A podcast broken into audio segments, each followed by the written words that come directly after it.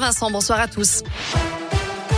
Un mot de trafic avec le chassé-croisé des vacances de février. Du monde attendu sur les routes demain. Bison futé a classé la journée rouge ce samedi dans les deux sens et c'est vert aujourd'hui et dimanche. À la une, Nordal Lelandais, condamné à la réclusion criminelle à perpétuité, assorti d'une période de sûreté de 22 ans, soit la peine maximale encourue, euh, conforme aux réquisitions. Nordal Lelandais a été reconnu coupable de l'ensemble des faits qui lui étaient reprochés. L'enlèvement, la séquestration et le meurtre de la petite Maëlys en 2017 à Pont-de-Beauvoisin en Isère.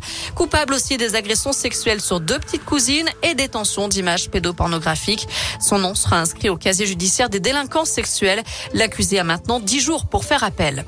Un homme âgé de 30 ans interpellé par la brigade anticriminalité peu avant 20 h mercredi à Chamalières. Un peu plus tôt, suite à un différend avec un autre automobiliste survenu à deux pas de la préfecture à Clermont, il aurait sorti une arme de poing et tiré un coup de feu en l'air avant de prendre la fuite au volant de son véhicule.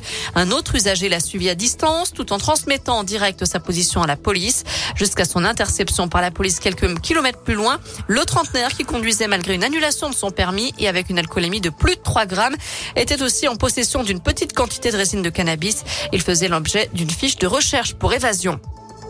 Dans le reste de l'actu, Gabriel Attal confirme que le gouvernement pourrait lever toutes les restrictions fin mars, début avril.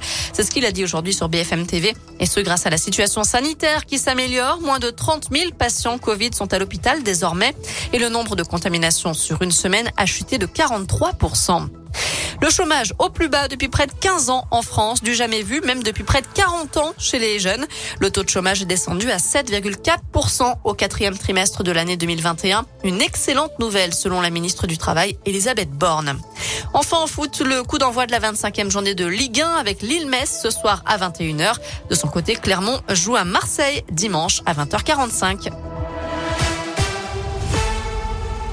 Merci beaucoup Noémie.